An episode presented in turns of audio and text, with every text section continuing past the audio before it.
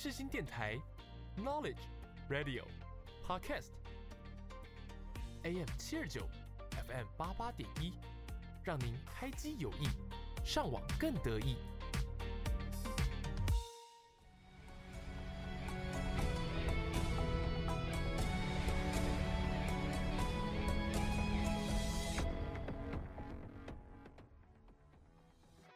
欢迎大家来到影剧历史面面观。你以为这又是一堂催眠的历史课吗？No No No，我们将会使出浑身解数，让你享受影剧，认识历史，一起发现剧中的巧思，讨论时事。就让我们开始吧。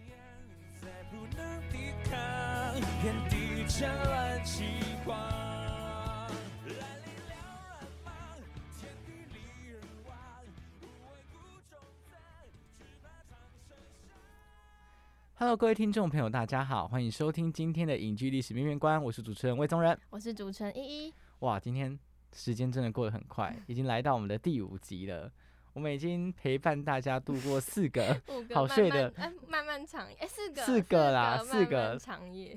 对啊，希望大家就是我们的呃内容呢，有让你们成功的获得一些一点点就好了知识的补充，不然就是。优雅的睡去也没关系。好，那今啊，这刚刚激动要提到椅子，哇哩嘞，该说什么呢？好，那今天的这个我们要介绍电影呢，是李一非常喜欢、极力推荐，然后超级无敌喜爱的一部电影，它叫做《马哥皇后》。它其实距离现在呢已经有二十多年的时间，它是一九九四年上映的电影。但是我觉得它放到今天看呢，还是很不过时。对，也丝毫不会 过时。那我们呢，就进入到我们节目正式的单元，来跟大家聊聊这一部电影。让我们进入到第一个单元——巨细迷。我忘记了。一一放枪。对啊。但我们还是进入到下一个单元——巨细迷。我要记得。一起追剧、聊剧、认识剧，巨细迷疑。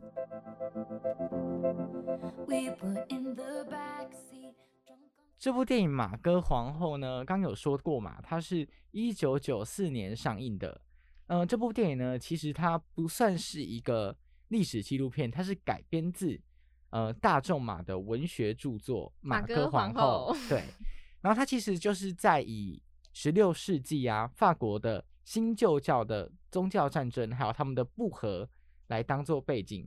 讲述围绕着这个玛格丽特展开的一些关于他身边的一些亲情啊、爱情啊，还有他遇到的一些政治上的难题。简单来说，就是马哥皇后的前半生了。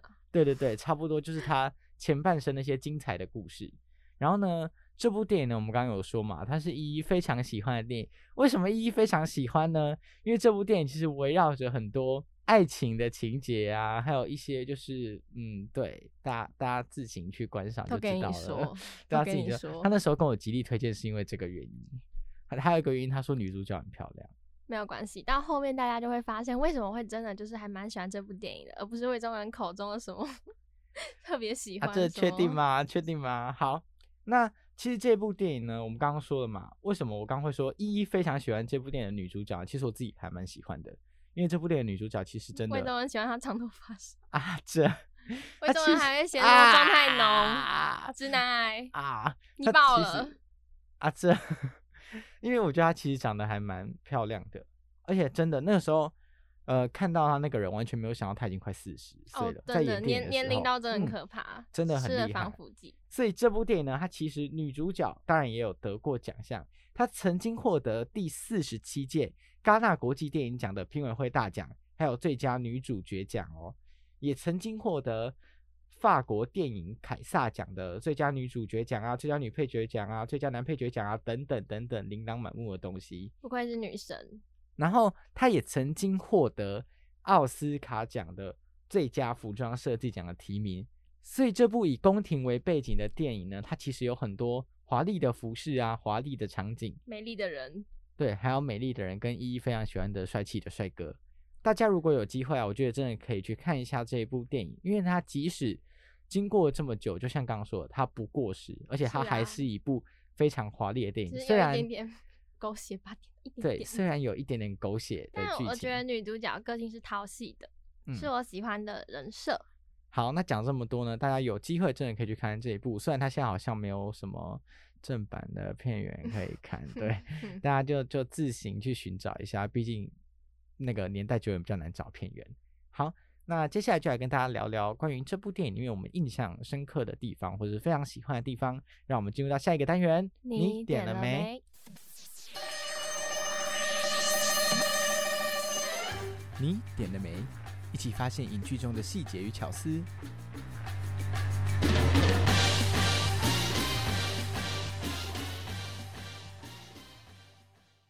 好，那我们就借承蒙杀人哥哥的期待，来分享一下我们有呃喜欢的情节跟剧情的巧思。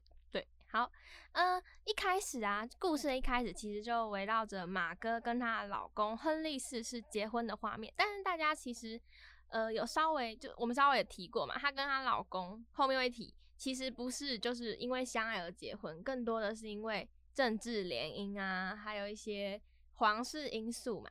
那所以呢，在举办婚礼的时候，前面的教父吗？神父前面的神父问马哥说：“你是否愿意嫁给亨利？”那其实一般来说，新娘都会说“我愿意”嘛。但是马哥他就一直不讲话，他就跪在那边。那魏忠仁，我相信你应该记得，最后是他的哥哥，然后就把他的头按压下下去对，那这一段呢，其实我觉得大家在看的时候，很有可能会觉得说，哎呀，这部电影毕竟是改编自大仲马的文学小说《马哥皇后》嘛，可能是因为为了戏剧张力啊，或者是就是对啊，那而捏造剧情，但其实不是哦，它是历史上就是真的有这一段。对，那我觉得这一段很巧妙的是，它不单单就只是一个蛮有让让人印象深刻的画面，它同时也就是塑造了马哥的个性与形象。就她是一个，其实嗯，虽然大家都说她是一个放荡不羁的女子，但她其实内心还是有自己想要追求的东西。可是问题是，她为了维持皇家体面，所以她没有选择逃婚，或者是也没有选择就是在婚礼上大闹一场，她而是就是用沉默来表达她的反对。我觉得这个部分就是成功塑造了马哥的个性。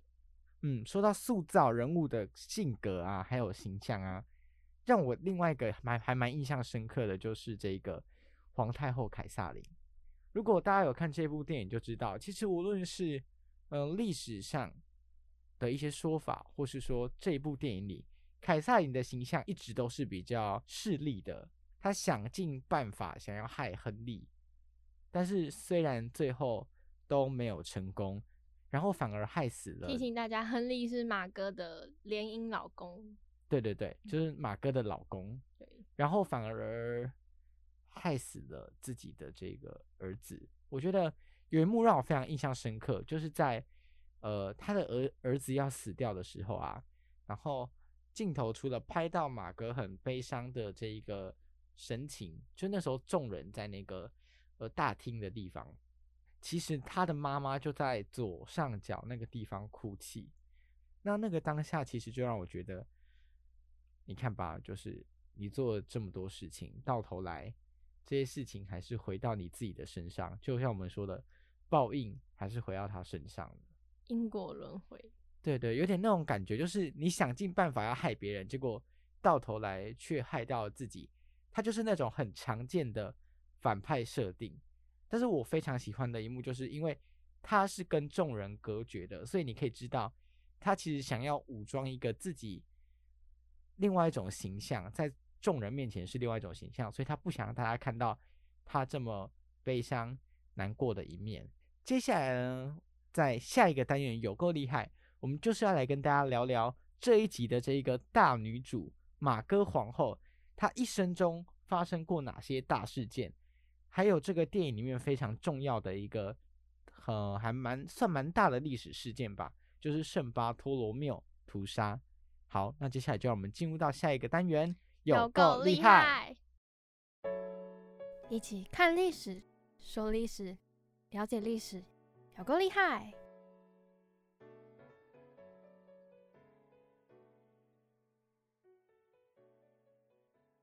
今天的有够厉害呢，就是要来讲讲这一位非常有名的皇后马哥皇后她一生的一些经历。呃，这部电影一开始是一场婚礼，那这一场婚礼呢，其实就是一个政治联姻。男生是亨利，女方是玛格丽特，也就是马哥。一一说，他这边想跟大家示范一下这个玛格丽特的他的法文怎么念。电影里念的，不要如果念的不好，请不要就是太苛责，一点点苛责就好。他呃，他们都说 Margaretto Velua。听起来非常像日语，好 好，那这一场婚礼呢，就是纳瓦拉王国。我知道在哪，我知道在哪，在西班牙右上角。对，然后他就是 Google 看地图，他就是亨利的故乡。好，还有，他们都不说亨，他们都说纳瓦拉的国王。对对对，然后还有法国的政治联姻，而当时呢正值宗教战争的时期，新旧教的冲突不断。而纳瓦拉王国是信仰胡格诺教派，也就是新教。对，那我们知道当时的法国其实是以天主教，也就是旧教为主要信仰的，所以这其实是一场为了缓解新旧教冲突的婚姻。但是啊，没有人想到的是，这一场婚姻呢，居然是一场血腥婚礼，它带来了一场大屠杀。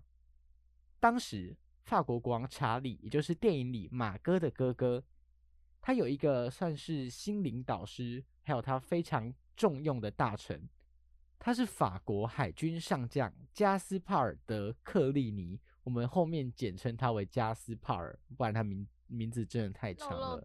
对，同时哦，他也是胡格诺教派，也就是刚刚说的新教的宗教领袖之一。他跟国王查理的关系有多好呢？有传闻说，查理私底下还会把加斯帕尔叫做爸爸，所以可见他跟这一个大臣的关系并不一般。那这样的关系呢，也引来了皇太后凯撒琳的一个不满还有顾忌。有一天呢，这个海军上将加斯帕尔他遭到了刺杀哦，虽然他仅仅是受了伤，而且幕后主使者不得而知。但是，当然，有些人就觉得这应该是皇太后凯撒琳的阴谋。过了几天后啊，一场由信奉旧教的吉斯家族所发起的屠杀就正式展开了。他们以终身作为暗号，血洗整个巴黎的新教徒。而当时的新教徒为什么会聚集在巴黎这个地方呢？刚有说到嘛，他们一群人是来参加婚礼的。而这一场屠杀呢，可以说是。死伤无数哦，甚至他还扩散到了附近的城镇，持续了好几个星期。由于当天是天主教的圣巴托罗缪节，所以这场屠杀呢也被叫做圣巴托罗缪之夜。而他们，也就是亨利还有马哥的这场婚礼，就被叫做巴黎的血腥婚礼。我相信大家在高中课本都有看到那一幅图吧，就是像你刚刚说的大屠杀，就是有人被挂在窗户上啊。而且如果你去看电影，也可以看到这样的真的非常写实的画面，很多就是好不用说，大家自己去看。对，就是还蛮要有一点点心理准备啊，有点写实，嗯，蛮惨烈，然后蛮凄惨的一个画面。大规模屠杀。而在这一场屠杀过后呢，马哥的丈夫，也就是我们刚刚说的亨利。他被逮捕了，而且被迫改信天主教。凯撒琳皇太后呢，也要马哥宣布他们的婚姻无效，但是呢，被马哥拒绝了。之后，他们夫妻俩就被关在这个罗浮宫里。几年过后，马哥的哥哥，也就是国王查理，就是电影里面那个看起来有点呃颓废颓对，有点颓废的，嗯，有点颓废的这一个国王呢，他得了。肺结核得了重病，那电影里的演的情节，大家比较抓马，对，自行去看一下，对，自行去看。前面有小小小暴雷，但是还是有很多细节可以让大家自己去发现。她那时候得了肺结核，那马哥呢，跟她的丈夫呢，就联合了新教徒，还有比较温和的天主教派，去拥护他另外一个弟弟继任皇位。但是后来这一场政变呢，还是失败了。马哥的情人拉莫尔也因为这场政变被处死。后来，马哥的丈夫亨利成功逃回他的故乡纳瓦拉，也正式成为了新教胡格诺教派的领袖。在法国确认亨利的逃走跟马哥无关之后呢，也同意让马哥回到纳瓦拉，就是去找亨利。可是呢，如果大家有去看电影，刚刚就说了一开始他们两个彼此就是一一对被政治联姻凑合的对象，没什么感情基础。对，所以他们其实是没有感情基础的。所以在那个地方，他跟亨利呢，其实拥有各自的情人哦，两人可以说是空有夫妻之名，但是对彼此并没有任何的情感基础，甚至呢，亨利还跟马哥的侍女发生了关系，有了小孩子。那个侍女当时就有要求亨利，就是要跟马哥解除婚约，但后来这个侍女诞下的是一个死胎。所以当然这件事情就这样结束了，落幕了。大家有没有觉得这个听起来像什么《延禧攻略》演出来的剧情？啊就是淡出死胎这件事情。让他的胎变胎衣，让他胎变成死胎。对对对对对。那后来玛格丽特呢回到法国，还生了一场大病。当时他的哥哥对于玛格丽特跟他宫中情人的绯闻非常的不满，所以他将马哥逐出宫廷。但是刚刚说了嘛，马哥跟她的丈夫亨利的关系降到了冰点，所以亨利也不让他回到纳瓦拉，但他在法国又被逐出了宫廷，所以两国就展开了一场谈判。在这一场谈判过后呢，马哥才得以回到纳瓦拉，而受到冷落对待的马哥，也就是玛格丽特，他在他自己的领地发动了一场政变，结果却遭到当地人民的反对，他就被当地人民联合起来关进城堡了。那之后，他的哥哥再把他关到另一座城堡，叫做乌森城堡。而这座城堡为什么要特别提名字呢？因为马哥在这里待了非常多年，待了将近十几年。好，那在马哥被关押在城堡的这个期间呢，其实他早就被狱卒释放了，他只是才待在这个地方。至于为狱卒为什么释放他呢？其实有两种说法，有人说是他拿钱给狱卒，但是大家认为呢，其实是马哥长得太正，然后狱卒就是就是嗯，大家懂。害羞个屁！不是我不知道怎么形容词去形容，就是情不自禁，就是狱卒被她的美貌所倾倒、没迷倒。人记，没人记。对对对对对对对。在被关押的这一段过程中呢，他的妈妈，也就是我们刚刚说非常狠毒的皇太后凯撒琳过世了，而他的哥哥，也就是国王亨利三世呢，也遇刺身亡，所以就由马哥的丈夫改信天主教，并继任为法国国王亨利四世，而马哥也成为了法国王后。法国也在这个时候正式进入了波旁王朝的时期。我以为亨利四世是下集我可以讲了，没想到被强哥哥抢了。啊，这真是不好意思。他都已经讲十七分钟，还想啊，这在一五九二年呢，马哥还 没讲完呢。在一五九二年呢，马哥跟她的丈夫亨利展开了一场长达七年的解除婚约谈判，而后来马哥以获得丰厚的金钱，还有保留他王后封号的这个条件，跟亨利解除了婚约。就这对怨偶总算是呃离婚了这样子。一六零五年，在乌森城堡被关押了十多年之后，马哥总算回到了法国。他开始投入赞助艺术家还有帮助穷人的这个工作。那大家应该很好奇，就是他的钱从哪里来的呢？他的妈妈凯撒琳留了一笔非常庞大的遗产，因为只剩凯撒琳这一个可以继承的人了嘛。那玛格丽特在这个时期呢，也跟她的前夫亨利，还有她前夫的第二任妻子破冰和解，而且我觉得这里很神奇哦，他们甚至还建立了良好的关系。玛格丽特经常参与规划宫廷里的各种活动，甚至还协助教育亨利的孩子们。亨利还让他最小的孩子啊认马哥为教母，所以我们可以知道，这对怨偶虽然呃感情不太好，关系不太好，但是到了马哥的人生后段呢，他们之间的关系却是有一个一百八十度的大转变。还好吧，我觉得也就算朋友啊。对啊，可是你以以往，我觉得以往他们这样的关系，没有想到会是这样的结局。也会是撕破那种老死不相往来。对对对对对。一六一五年呢，六十一岁的玛格丽特逝世于巴黎，也象征着瓦卢尔王朝正式走入历史的舞台。那以上大概就是玛格丽特她传奇的一生。当然，关于这个玛格丽特，还有一些其他的传闻还有故事。那各位如果有兴趣呢？可以参考一下电影，然后去翻一些有关于他的书，呃，也有一些呃文章啊，是在讲关于玛格丽特情史的。那这边就不多提，大家有兴趣自己去看。下一集呢，依依旧会带给大家一些知识点。我们现在跟大家分享，会跟大家讲什么？法国的知识。关于法国的知识哦，关于哪些法国的知识呢？不好说，我还在我还在取材中。应该就是还是会讲一些有关于亨利四世，还有他后续的皇室子孙，然后还有罗浮宫跟凡尔赛宫的一些事情。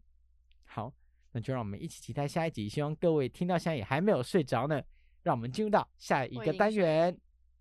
一一答不出来，曲曲独行。对，好，让我们进入到下一个单元，曲曲独行。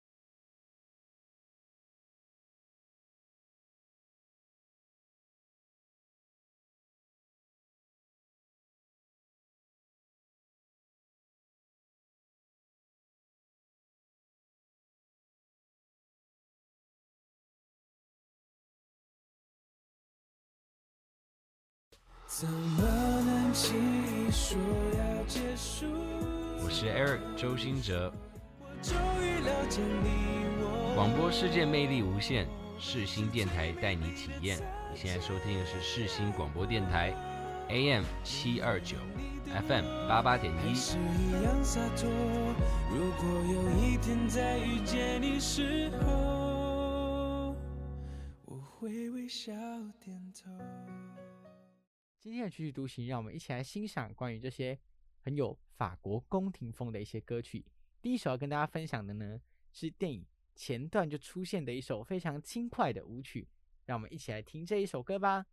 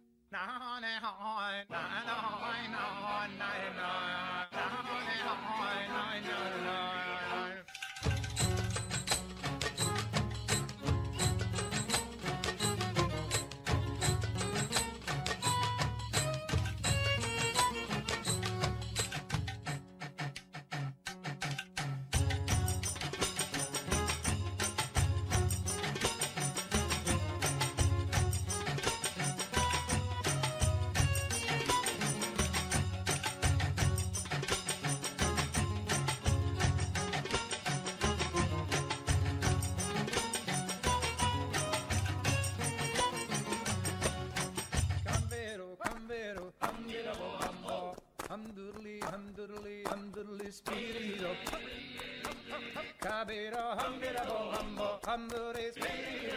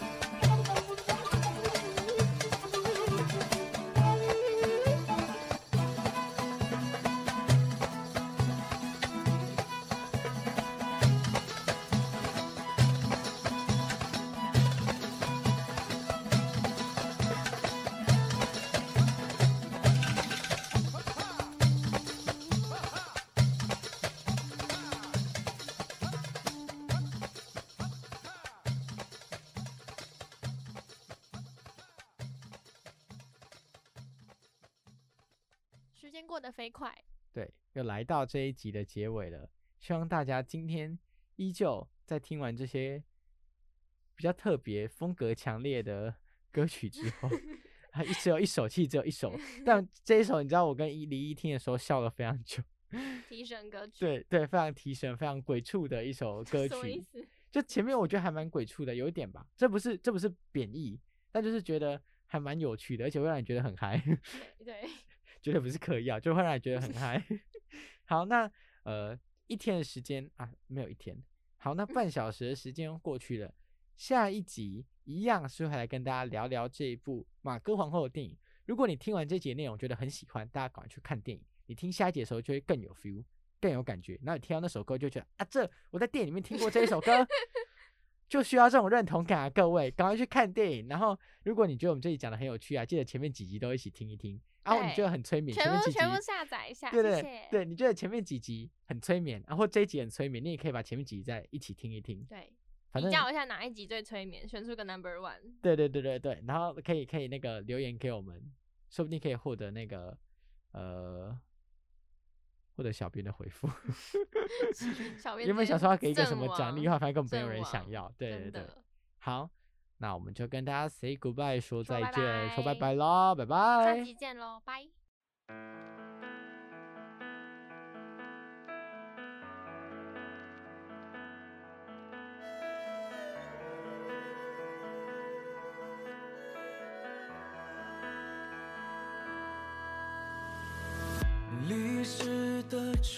重重叠叠，壁画的盘丝曲帖，连川草里千丝万缕的情书殷切。如有人穿越千年，平淡质朴来问笺，故意奔波如历万川，跃然满世间。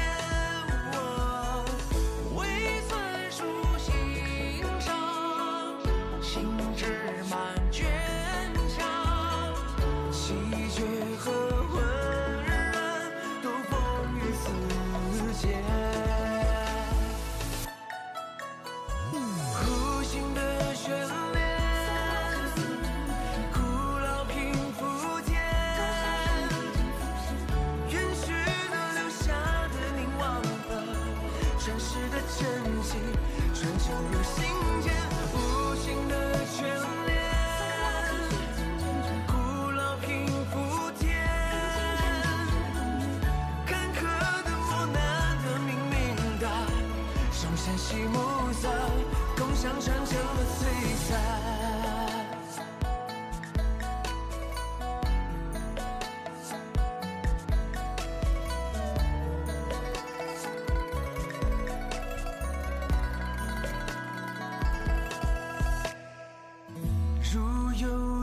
穿越千年，平淡质朴